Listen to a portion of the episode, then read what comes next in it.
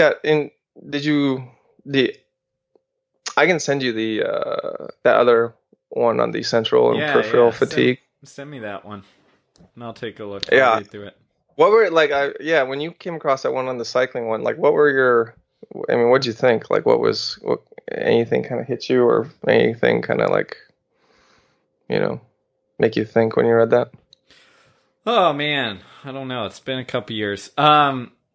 I mean, I know when I was deep diving into the central versus peripheral, I think like, what it gets at to me is we tend to, lump fatigue together, and right.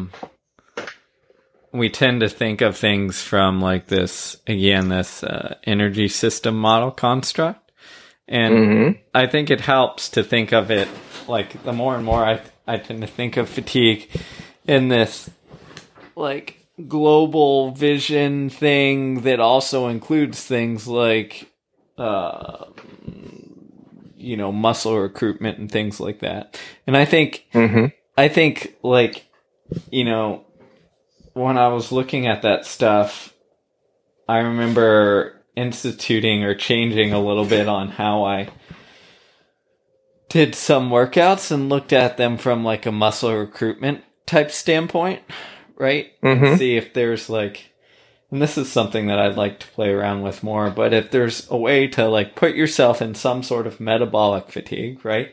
And then almost like change the force output requirements so that you train to recruit muscles, right? Or increase muscle recruitment, or train to recruit muscles under fatigue state.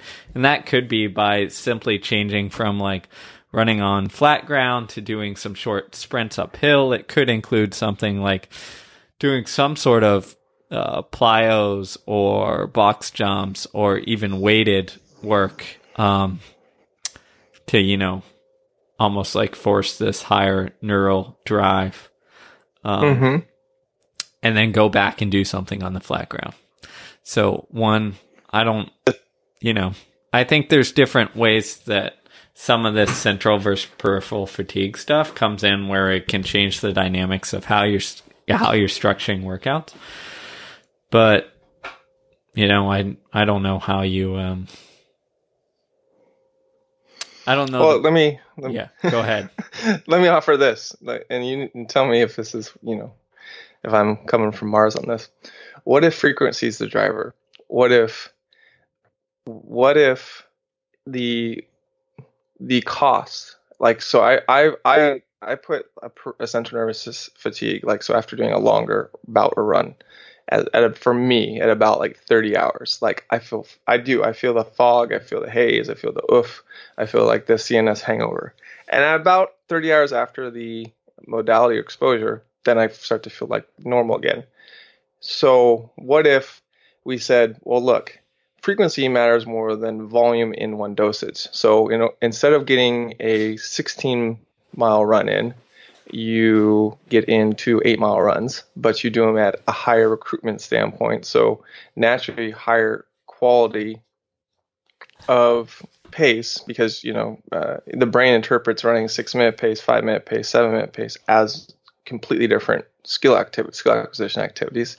And if your goal is to performance oriented, you do want to run faster, right? And then that kind of is synergistic with when shorter, what shorter attributes to him winning the first gold medal was like doing triples, right? 3 times a day. And they weren't like, it's like same thing with Bill Rogers, right? Before he put in like a big block of work before he started to become like the marathon man that was winning things. He moved to doing triples. Steve Jones, triples. All these guys were doing triples, but they were short doses, but in the course of a day, the volume was 26 miles or whatever, right?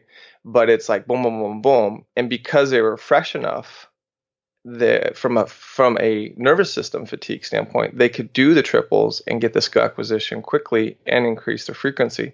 Then when you go and do something like a marathon, because you've trained, you've overcompensated your neural recruitment, and your brain's capacity to say, okay, well, I've been doing all these workouts or runs or whatever at 450 pace, like if we're in the modern era, then, or I've been doing a lot of work at 450 pace. Now I'm coming back and running 505 pace for 2.5 hours or 2 hours. Like, that's not that hard, right? The brain's just like, this is an easy skill. And so then I'm creating efficiency profiles to do this. And then two, it also begs the question of maybe we need to do the opposite cascading of workouts than is the convention, right?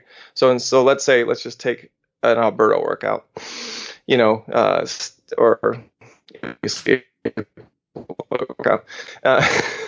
go 6, 5, 4, 3, 2, flip it 2, 3, 4, 5, 6. Start fast when you're fresh with the Bob Schul Iglói principle, fast and fresh, and then it's okay that the rep gets slower as it gets longer, as you get less fresh, because we know that in a kind of high taxing scenario situation, you're recruiting less anyways. Those dominant high power muscle fibers are turned off because of fatigue. So there's no point to do fast stuff when tired, because you're just not getting the recruitment.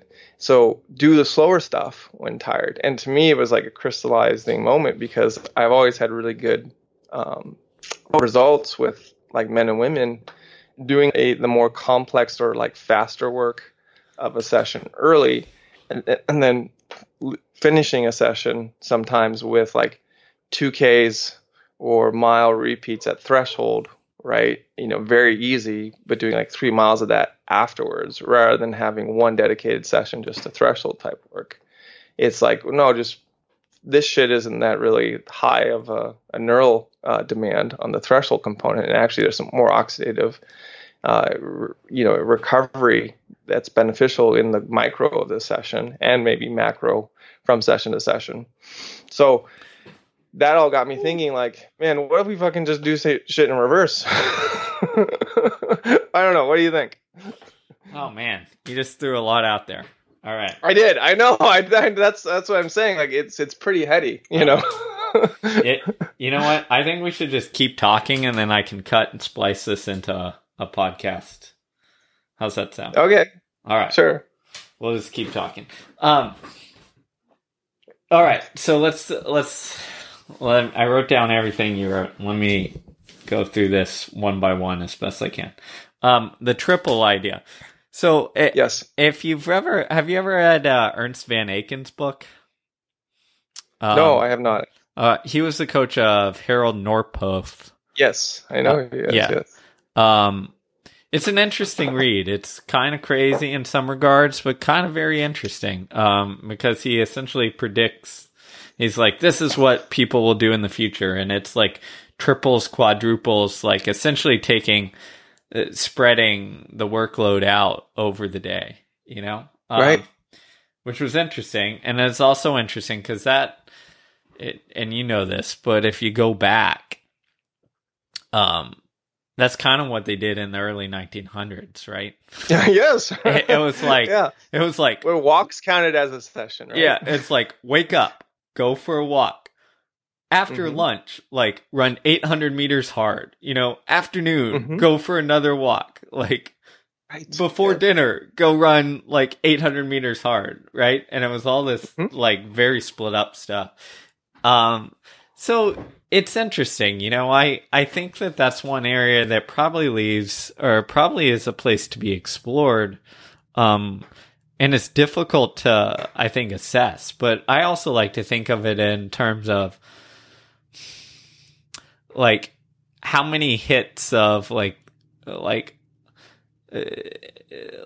almost like hormones, recovery hormones, like fatigue, whatever you want to call it, do you get throughout a day? And like, you know, if I'm looking at an easy run, if I'm going, instead of going for 16 total, and I split it into, let's say 5, 5, and 6 or something like that.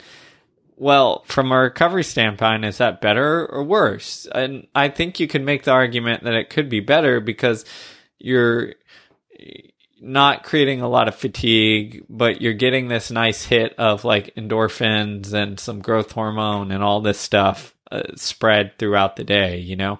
Right. And it's just, it also too, think of like John Pryor and Eddie Jones, or Eddie Jordan's experiment and success with like Japan rugby, right? Japan rugby was famous before they came there. Like, in this is what they said at the GAIN conference this year. I'm not sure if you were there when Eddie and John took the stage, or if you'd already gone across the pond. But just to recap, when they came, Japan rugby was famous for 5-hour-long practices once a day. And then they said, you know what? Nope. We're going to cut that. We're going to do a density and intensity profile of 3 days of triples or doubles, one followed by 1 day, very, very, very easy, just a regeneration day, 2 more days of triples and doubles, so high intensity density profile, and then a 1 day.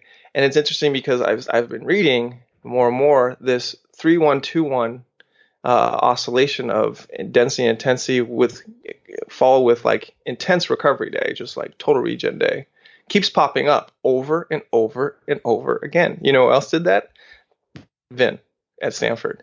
It's amazing because I looked at what he was doing, and it's like, now the intensity is a relative word and density is a relative word, but that's what Vin was doing with those guys in the early 2000s, late 1990s, was Jonathan Riley and these guys were not running more than 65, 75 miles a week, but the quality of what they were doing, there was quality built in. 3 days a week, total rest day, or very easy day, 2 more days of quality, another rest day. And it kind of harkens back to, like, you know, Bowerman's concept of the hard, easy approach, but a different slant on it, right? And so not everything that you do has to be hard necessarily, right? But it's like, what are we really ultimately, what's the, you know, the superior organ, the one that's, it's the brain, right? I mean, that thing, it's in a skull, like it's so well protected. It, look at what the body is saying, like, this organ is so important that we're just going to enclose it. Like, every other organ has like leaks in it, right? The ribs aren't, a totally opaque structure like the skull necessarily. So it's an interesting question, because if we look to other sports, those habits are in there. And when Pryor and, Eddie Jordan cleaned that up, I mean, those sessions were, I was like, how long are those sessions, right? Like, oh, 45 minutes, 50 minutes max, but we're going 3 times a day, 6 a.m., 10 a.m., 4 p.m., but we're only going no longer than an hour, but we're getting a lot of quality work done. And again, they're doing conditioning work in one of those sessions, or skill acquisition and game situation stuff, or play or skills in our session. So, I mean, the demands they have too are a lot multifactorial and diverse than, say, the demands we might have just as like linear runners, right? Yeah, and I think, when I think about this stuff, the more I think that sometimes our models hold us back, right? Yes. And the great thing about Bowerman and those guys is they didn't have as ingrained models to deal with, so they were able to innovate. And I think the internet has been great in the sense that it's brought in the entire standard of training up to a very high level from, across the board. But I think what it might have done is push us all towards this similar model, right? Yes. Yeah, because we're naturally conformist creatures. We're herd creatures, right? We want to conform. So, do the best practice. Yeah. So, so how do we get out of that? And how do we think about these in different ways? And one of the ways I like to think about it is, like, if we're just talking about adaptation, right?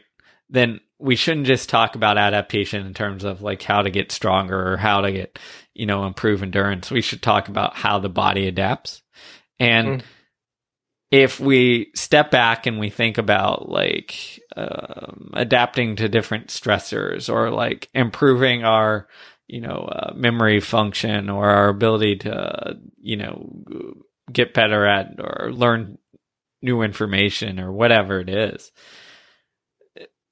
Like all the research on the mental side points to like interspersed practice, where it's like do a little bit of this, step away, do something else, come back to this,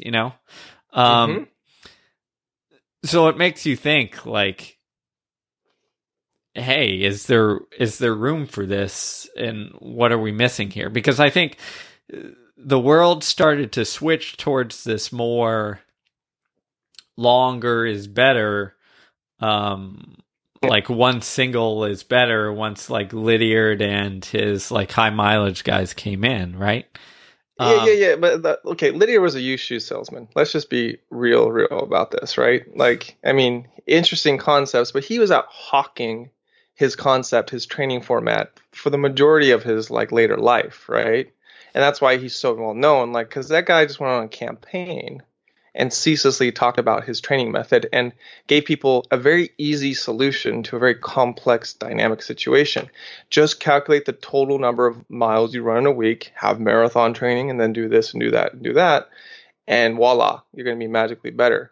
I don't think it's that straightforward. I mean, one thing that I think that people omit that's really important to Lydiard's philosophy is the bounding period, right? Because that is where muscle recruitment, and that's where like motor units and neural drive and all these types of things happen. And yeah, if an athlete, because we're all trying to get towards the same point, right? Which is how little fatigue can one be at the end of a race? Like that's the goal, right? Go as fast as you can, as far as you can before fatigue sets in. But Cerutty, again, he decided to stay cloistered up in Portsea, and only people who visited him knew who he was. But I'd have to argue, you know, because they had classic, you know, coaching battles with their pupils, right, during their lifetime. I'd argue Cerutty was probably the more forward thinker. Yeah, and that's where it's interesting, because you look at all these things and it's like they're all trying to evolve things to agree. And without Lydiard, we'd be in a different place, and probably arguably a worse place, from a general whole of him saying like, hey, this aerobic stuff is important. But I do think. I do think that what happens, not far from what happens in every other aspect of life, is that we put these guys on pedestals and are afraid to challenge their thinking sometimes. So, yeah.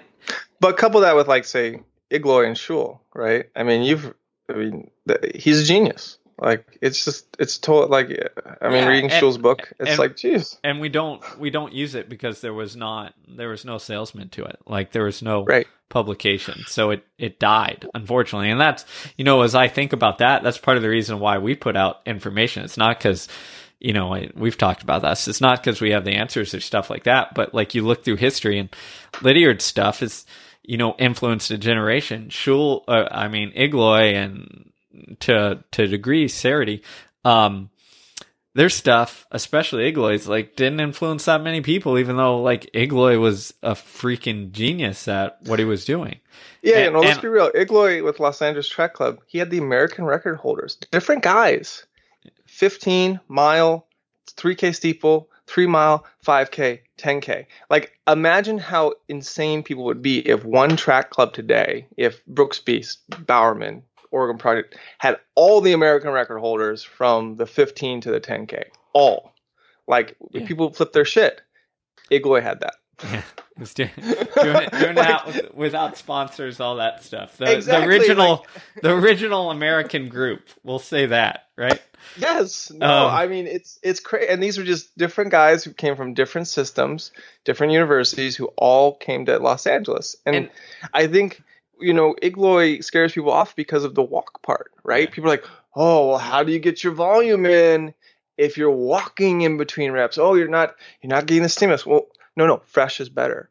Like, go fast, be fresh, walk, and get done. I think one of the things, going back to the singles, doubles, triples, whatever you want to call it, that often is neglected is that in the 60s, 50s, whatever, whether you did singles or doubles was often dictated by what you did for work.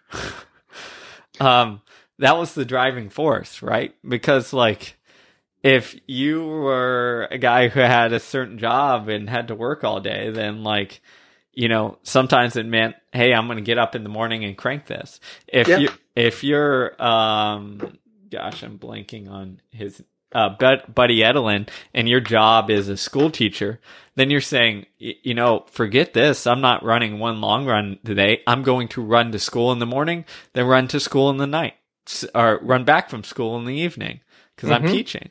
And that becomes your, you know, you just did doubles because, hey, this fit around my lifestyle. Or if you're like Horace Ashenfelter, right? The only gold medalist in the steeplechase for America. Like, you're an FBI agent. You're running from 10:30 at night to midnight. Like, because that's when you have time. But, you know, what was interesting, right, with Horace's training is he did that singles. And then when he, if you remember, when he had time to, quote unquote, train before the Olympics, like a 3-week period, he did triples. And all of a sudden he's like, I got real fit doing triples. Real fit, like crazy fit. I mean, but like shorter. And that's what I'm saying. You just go back, you look at shorter, Bill Rogers, Steve Jones, you know, Horace, even as far back as Horace. It's not about doing three of these things a day. It's about increasing the frequency that is fresh. And if we think about this too, it's almost like you could make the connection that it's the same with eating, right? Like, would you have one big meal in the morning? I mean, your body can survive off that. That's fine. Or what do you have? You know, we've decided that 3 meals a day, breakfast, lunch, and dinner, is the best dosage to get your calories and nutrients in a day, right? It's just very interesting, I think, when you start to look around and get sensitive to it and you say, what is the best dosage and frequency of dosage for the brain, you know? And then and then my question is, does the neuroanatomy and physiology change first? And then you get the morphological changes in adaptations in the body and the thoracic cavity? Is that does that then follow? Are we putting the cart before the horse by being, as we are, very body centric instead of saying, "Oh, the brain's the driver"? Yeah. So going back, and we're gonna circle back to your original comment here. I was reading this interesting book called "Building Resistance to Stress in Aging" by Richard Deanspear. I'm going to mess up that name, but I'll include it in that. And he makes a fascinating argument looking at how we can essentially toughen up the body and mind. And his version of toughness is just essentially adapting it to stress, right? So that we become more resilient or whatever, as his focus is as we age. But it applies to, you know, performance as well, I think. And in here, he goes over all of this research that they've done on rats, right? And small animals, looking at whether they adapt to stress or whether they become like helpless to stress, right? And there's all this interesting stuff. For example, you know, whether young rats get licked by their mom or like get segmented away, or whether they get, you know, handled by the person caring for them, like picks them up and just holds them in their hand until they stop squirming, and all these different like stressors that they could put on them. And it's fascinating because depending on the dosage and timing and frequency of it, like the rats can either become more robust and, in his words, tough, right? And have better, we'll call it well-being, better neurochemicals, all that stuff over time with a moderate amount of stress repeated. I think he says like consistently and like predictably with breaks in between, right?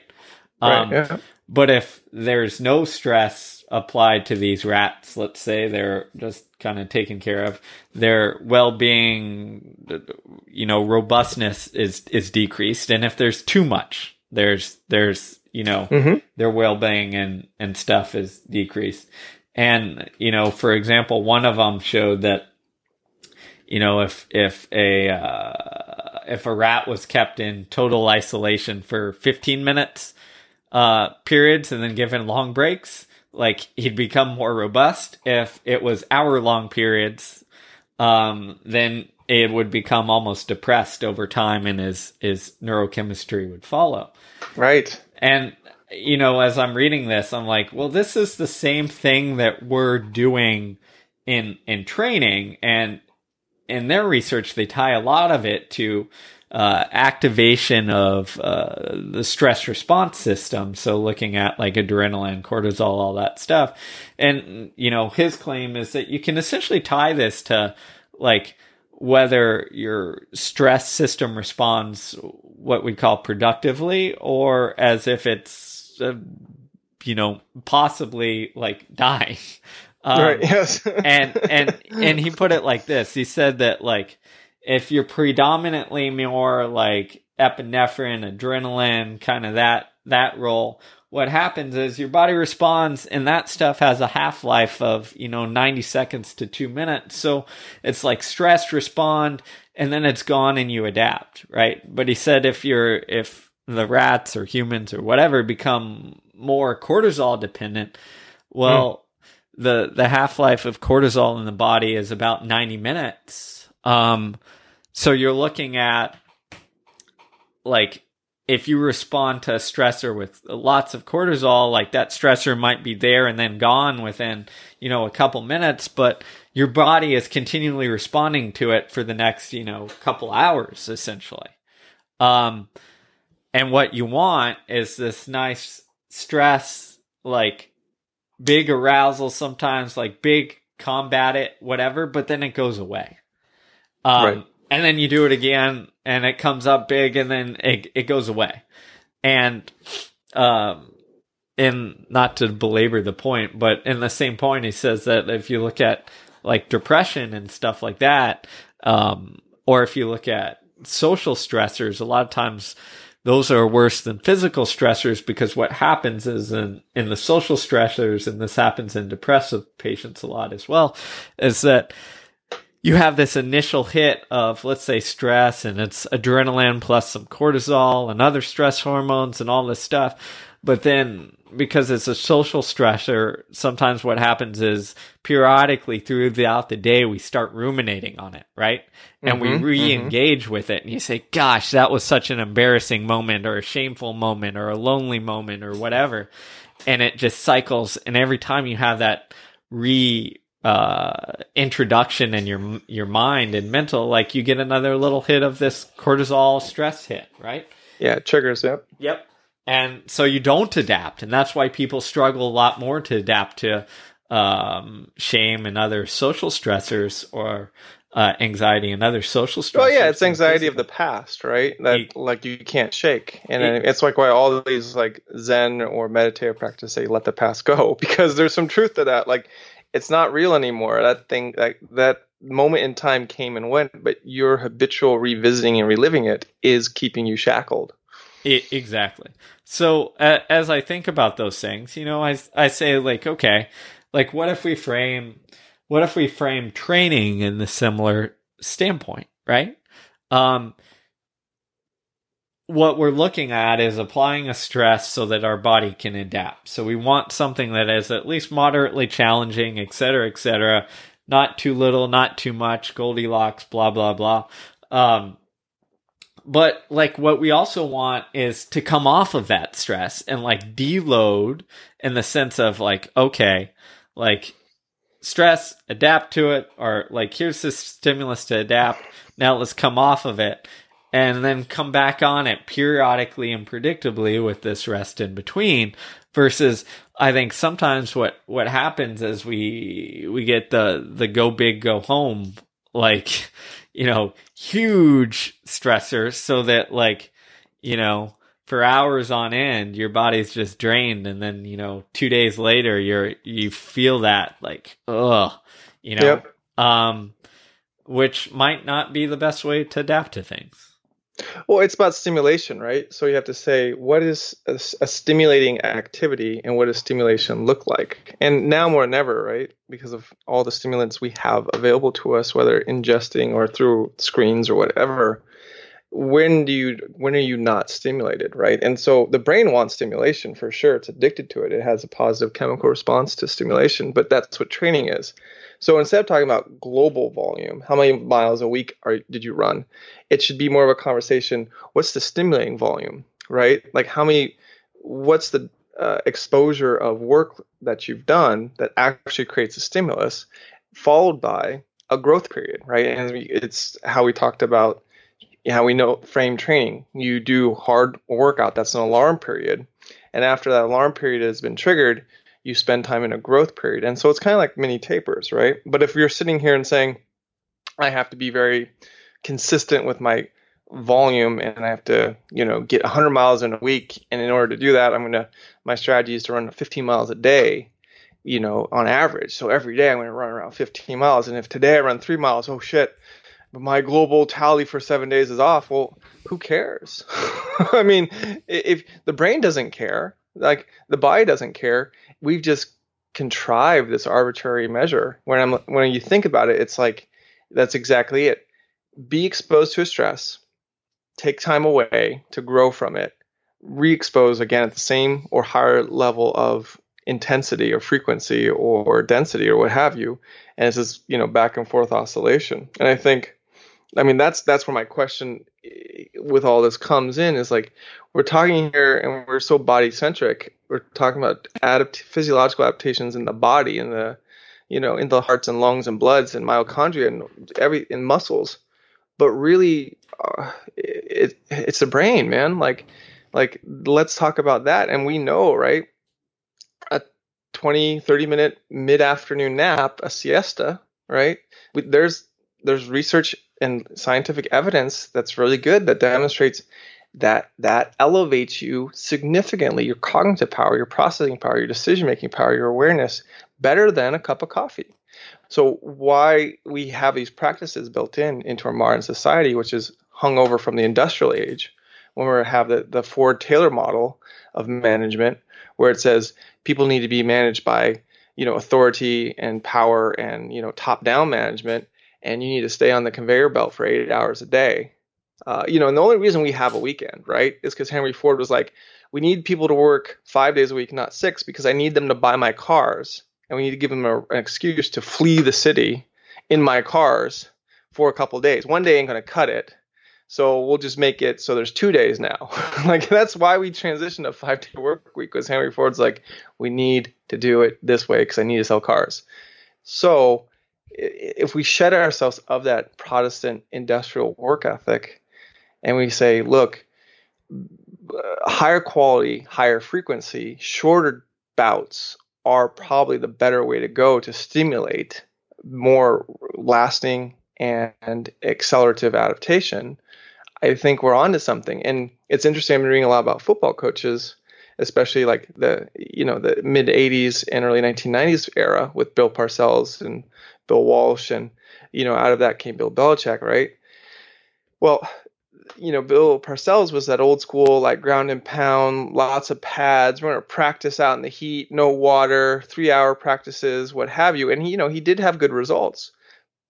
Bill Walsh, the famed West Coast offense, he, with the 49ers, he took the 49ers, which was a hapless organization, and made them into perennial Super Bowl champions in the 80s and 90s because he understood like shorter is better. So the whole passing system was shorter, quicker passes, right? And then he was the first football coach ever to have no pads at practice and walkthroughs. Hey, we're not going to hit hard today. We're going to have like short, quick, fast practices, and you're going to leave feeling fresh. I want you to feel fresh because the stimulus of competition, the big stress of competition, that was the thing they had to recover from. Just as we set up like the traditional model of racing at the scholastic level of having these races as the big stimulant of the week. And then ideally positioning recovery around it. But we've just come to this desire, this concept of, oh, you race too much. And if you race too much, you're not going to get fast and you're not going to get fit. We need to train all the time and then race very sparse and infrequently. I think that model, I don't know if I agree with that model anymore. Yeah, it's It's the old Ron Clark argument, right? Right, yeah. Like, Ron Clark raced a ton. Sometimes 3-4 days a week. Or, yeah. I mean, 3-4 days a week. And he'd set a world record on Saturday and come back around 800 on Monday. And if you've ever watched, floating around on the internet is Steve Scott's log from a year of his training. And it's fascinating because there's so many freaking races in there, right? Mm-hmm. And, you know, I look at it as what's best both for the athlete and then also what's best for the sport. Mm-hmm. And I'm not sure where the athlete falls on it, but I know that one thing that I've noticed is that in high school, when you tend to race a lot, races, they don't lack meaning or importance, but like you learn how to deal with them easier, I'd say.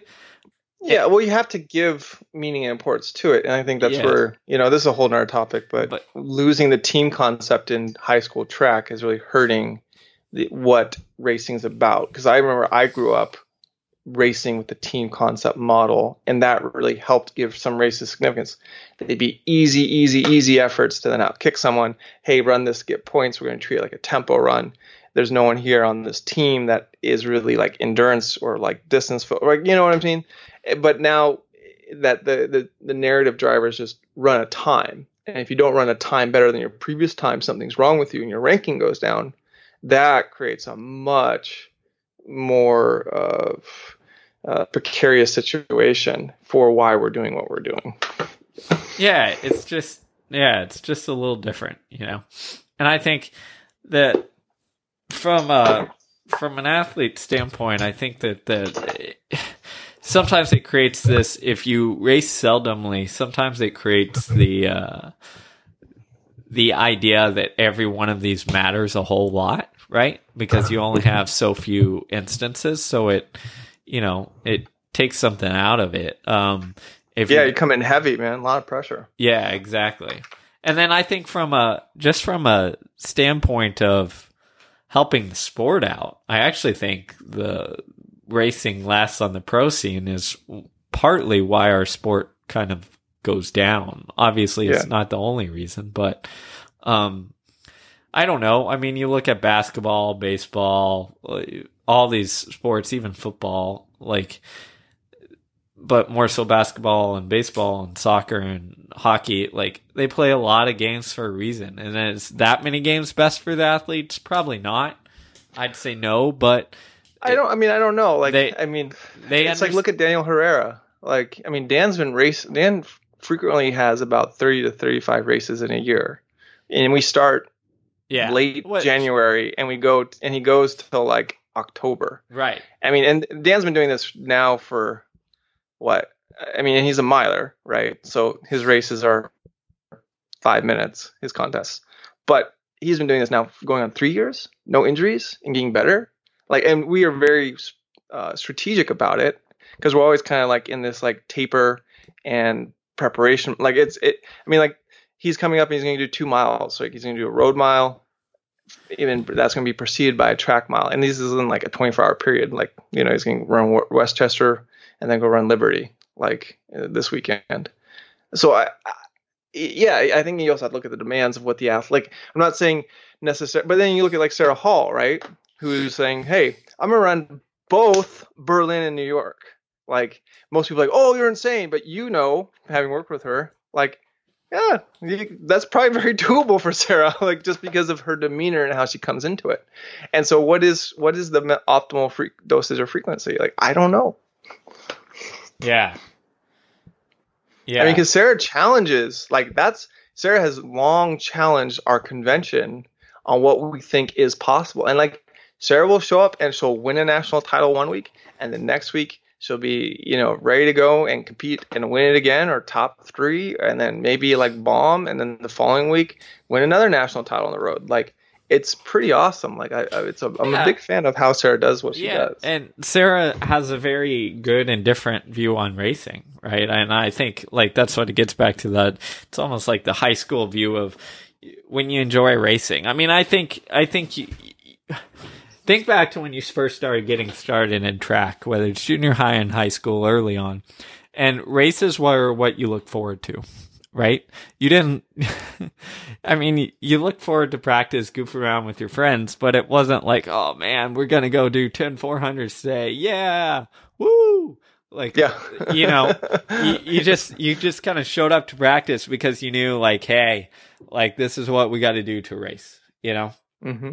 And then, like, the races were the enjoyable times because it's like, all right, you're going to line up with your buddies and go see what you could do and all this stuff. And I think Sarah takes that approach to the professional scene, where a lot of times what happens on the pro scene, I think, is that, like, hey, we're going to hide away, train for a really long time, and then have, you know, one or two of these races that we focus on. And I think it hurts the sport more than anything, and the athletes mm-hmm. maybe, but I think that the sport is worse for it because people want to be entertained. And the analogy I would use is what happens if you showed up for the Los Angeles Lakers, right? And LeBron only played once every 4 games. You know, right? Yeah. No, you couldn't sell tickets. You wouldn't sell tickets. And what if it was like a random 4 games that you didn't know, right? It wasn't like every 4 games, but sporadically, like he showed up to the ones that he thought were worthwhile. You know, maybe only shows up when they play the Rockets and, you know, whoever, the Warriors, like the best teams, like that. That would hurt the sport, but here we are in track, and we do just that, essentially. And I know there's different dynamics, and, you know, Sarah's maybe an exception a little bit, but, like, she's done it with marathons. Well, I don't think so. I mean, like, look at when I was coaching Tara Welling in 2016, like, she raced a bunch. So before, like, she raced a 5K PR. It's 10 days before the Olympic trials, and then had her best Olympic trials and ran, you know, competitively top 10 in both, in the 10 and the 5K. Like, that's 20 kilometers of track racing at the highest level. She was just fine. She actually PR'd in the final of the 5K, the last race. In the middle 3K, ran her PR in for 3K in the middle 3K. Like, and she was, and to her credit, and I really esteem this about her, she was like, I don't give a shit about workouts. I just want to race. That's what's going to get me better. That's what's going to, like, and she didn't complete many of the workouts we had in between races that spring of 2016. But man, when she showed up to the line, she was all in. She was like, this is why I've prepared as I've prepared. Like, I don't want to sit here and just run ad nauseum workouts to quote unquote get ready for the trials. Racing will get me ready. Yeah, and it's interesting because, like, on the college level, that's not that rare, right?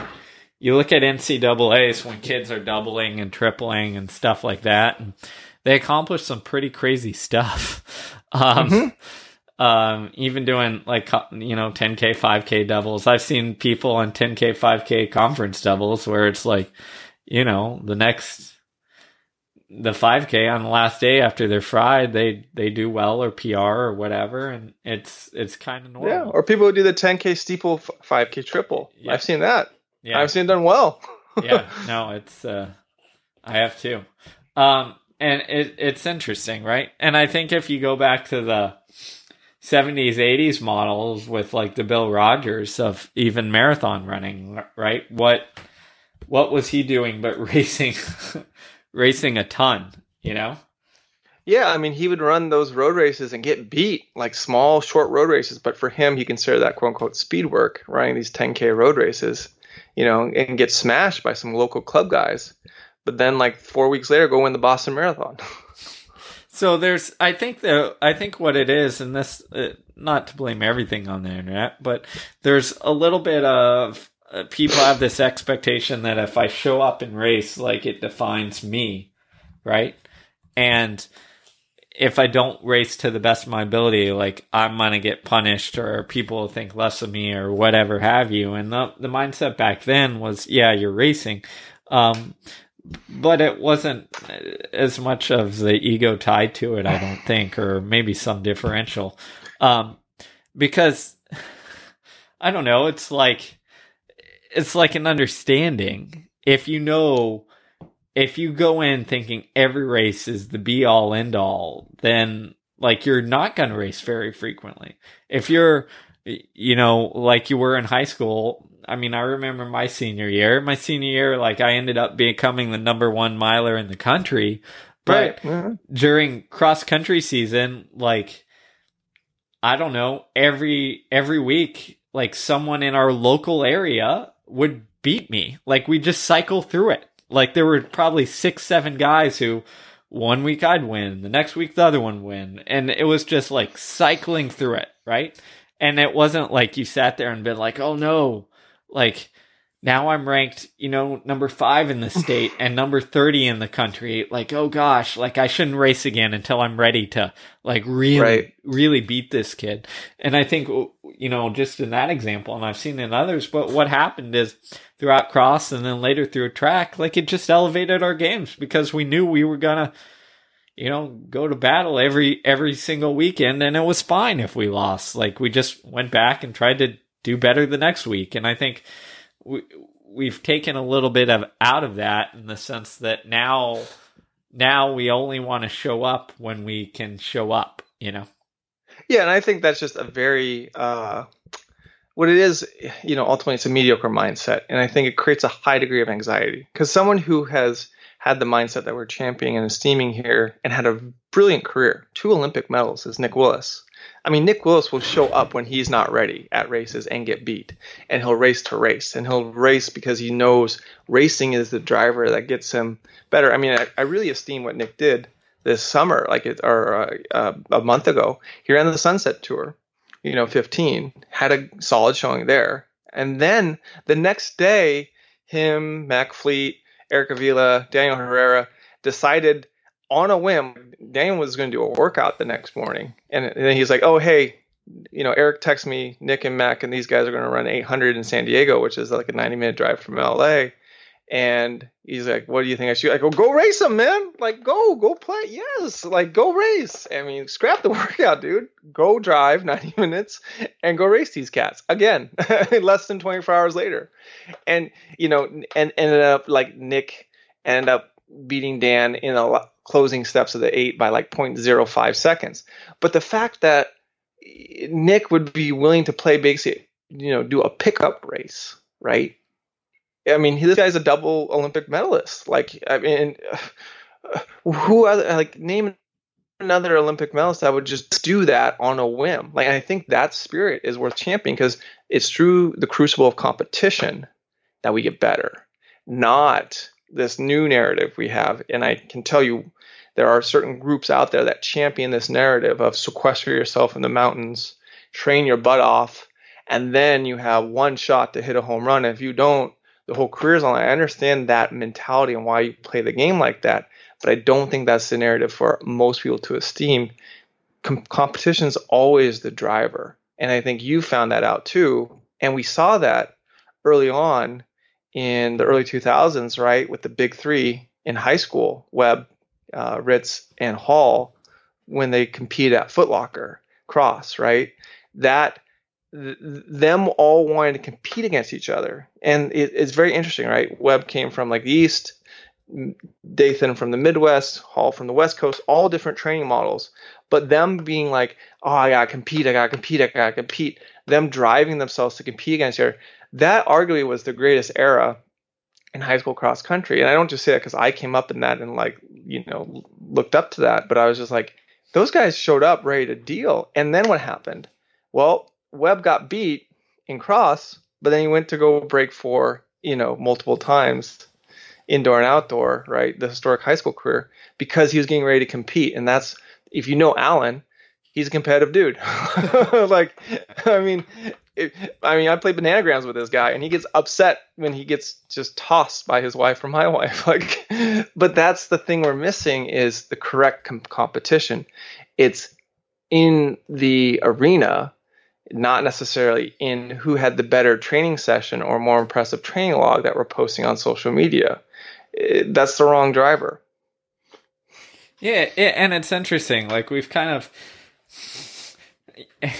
I feel like we're two old dudes, like, being nostalgic here, and that's not the point.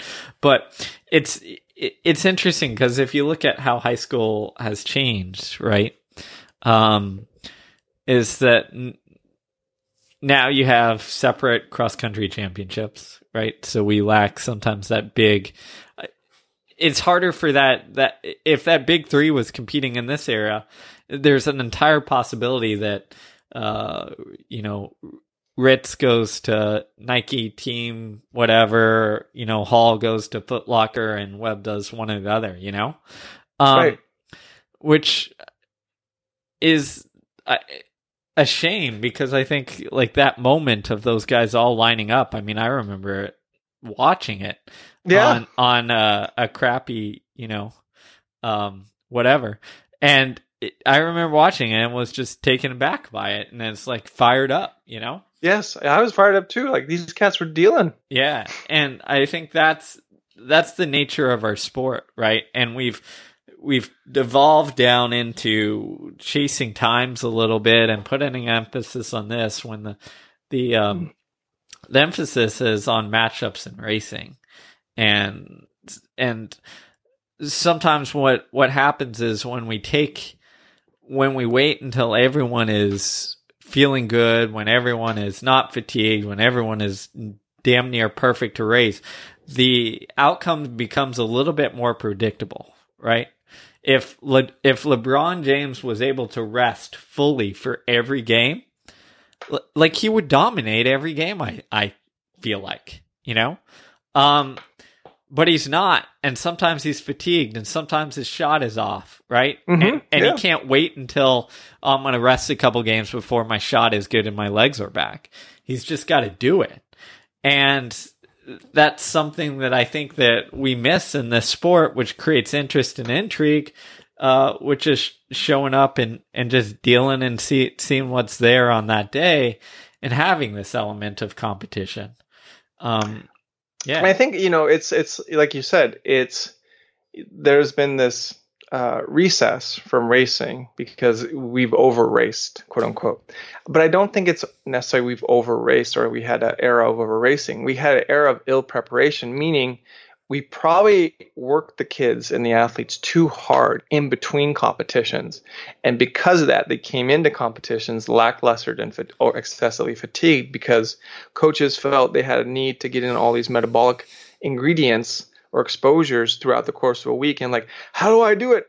We have two races and we got to get this mitochondria adaptation. Like, okay, timeout, genes. Like, unless you're tracking that and taking muscle biopsies, you don't really know with like concrete specificity about what's really happening in that person you're working with, like what their adaptation, like physiological adaptation is. But what you're doing is, if you're making them overly exhausted by plowing a bunch of homework on them and saying you got to read 500 pages and write 10-page essays every day, and then you got to be ready for this test that happens twice a week. Yeah, when are you going to have time to study or rest up for the test? Never. So you're going to flunk it. And so it's like back in the era where competition was more esteemed, that became the driver, because that's where real learning took place. Being prepared for competition, sure, you might have trained a little bit in the off season, but you got more prepared for competition as the competitive season went, because you had the adaptations and you said, I got to be able to do this to compete with these guys. So I got to be able to, sprint at the end or cover surges or whatever. And now we've just, again, I think we've swung the pendulum, like you said, Steve, in a direction where we have to over-prepare because it's a sense of control. I can control the numbers in practice. I can coach by the numbers. How many miles a day or a week are we running? What's the time that you're running in practice? And then I can make this linear correlation between the times you're running in practice and the times you're on the track. And if you just do it in this physiologically efficient way, even splits, you're going to get the time. I guarantee it, Johnny. No, I don't think that's the answer, because it's very, very seductive. And we as humans love simple solutions to very complex dynamic problems, but that's too linear of a logic. It's too straightforward. What happens is what we see is things that we often think are second or third order of importance are actually first order of importance, and things we often think are first order of importance are actually second and third, meaning that a lot of times it's not, the answer is not straightforward. It's a little bit more indirect. And because you have to ask yourself, okay, Bob Schul, like getting back to originally what we were talking about here, had a density and intensity profile of doing 2 workouts a day, running intervals. I mean, running fast, but he rarely advocated running over 400 meters. So he's running 100s, 150s, 140s, 200s, and walking in between each one, like 400 meter walk in between a set, no jogging, right? But this is the last guy to win an Olympic gold medal in the 5K for America, and the only one, and in a dominant way. Remember, he was the only guy who went in ever for an Olympic gold medal from America that was favored. He was favored by everyone to win. He was supposed to win. He was the dominant guy in the 5K in his era, right? And he did it through a way which championed high density, but in the micro of a workout, we're walking in between each rep to get fully ready for the next rep. And in the meso of workout to workout, lots of, easy, non-stressful activity, non-stressful lifestyle, non-stressful demeanor.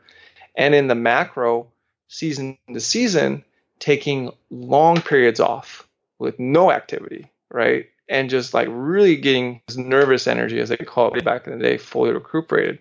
And so if you look at how we set things up from the high school scholastic model of dual meets and invites, it makes perfect sense. High frequency of racing, because that's the thing that matters, not long blocks of training opportunity, because that really doesn't necessarily matter as much. It matters, but it doesn't matter as much as we've given it credit to matter, or weight as we've given it to this day and age. I think you have to ask yourself, are we robbing people of an opportunity to explore and compete and learn more about themselves and the spirit of competition by esteeming training matters more than competing, or quote unquote training through races, right? Yeah. And for those who haven't seen it, and we'll include it in the show notes, you should really take a look at Bob Schul's Olympic victory.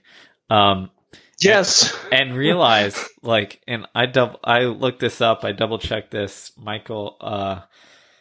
Dr. Michael Joyner loves telling this story and talking about this, but Bob Schul's last 300 meters on a muddy track, like not a... Cinders! Yes! Cinders.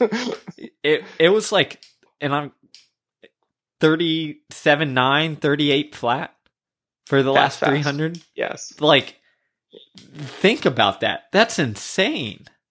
But it's the only time when he raced was the only time he was doing 5,000 meters continuous without a walk break.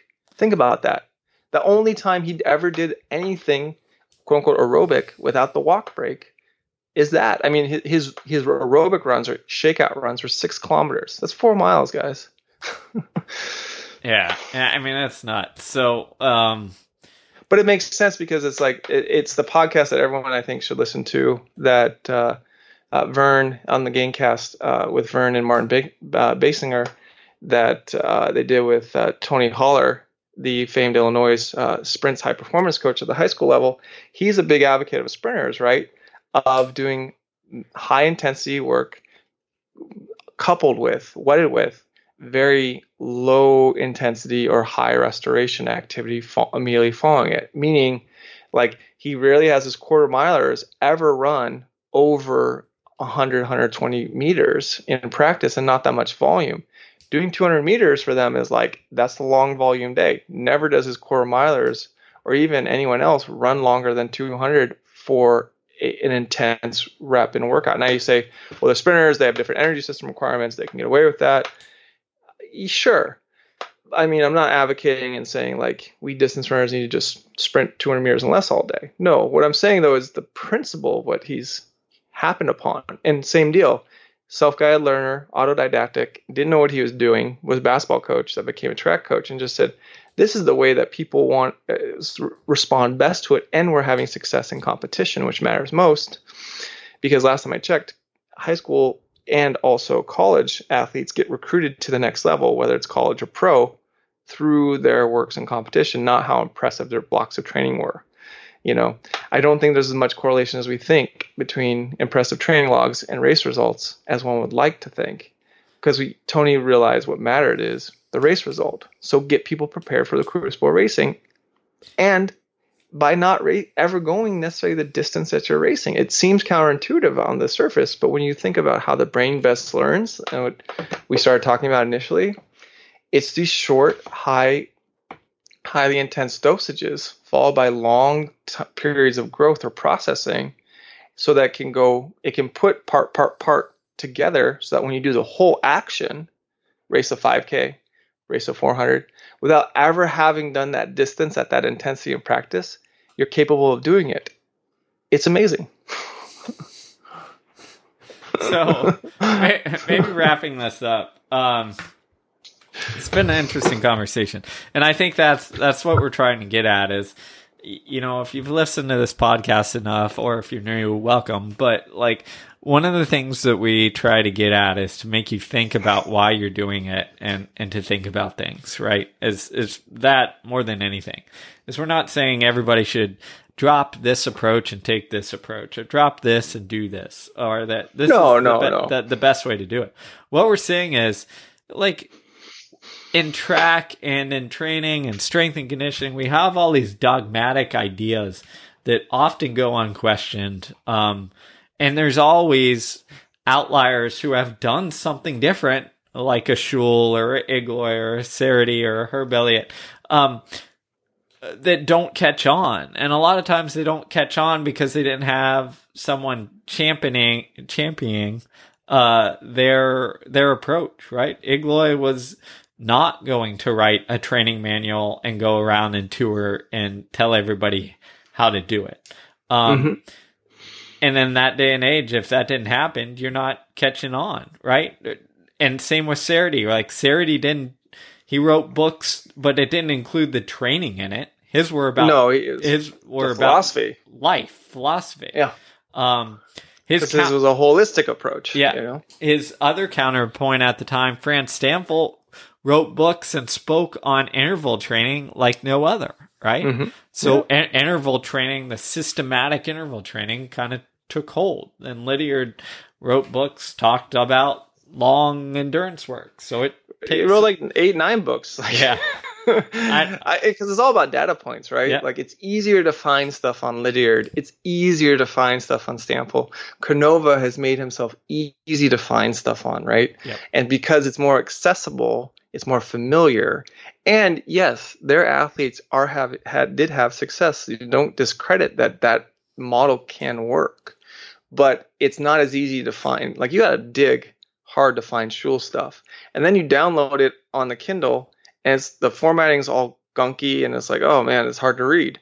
But it's worth it, because it's just a different solution to the same problem that we're all trying to like get after, which is how to make the most competitive athlete for your arena. But I think when we stop questioning, that's when we start receding, because we have to say, well, there's a whole lot of different ways to slice, crack this egg. And to sit here on cloud high and say, this is the number one model. I mean, it's why I give so much flack to like the formulaic,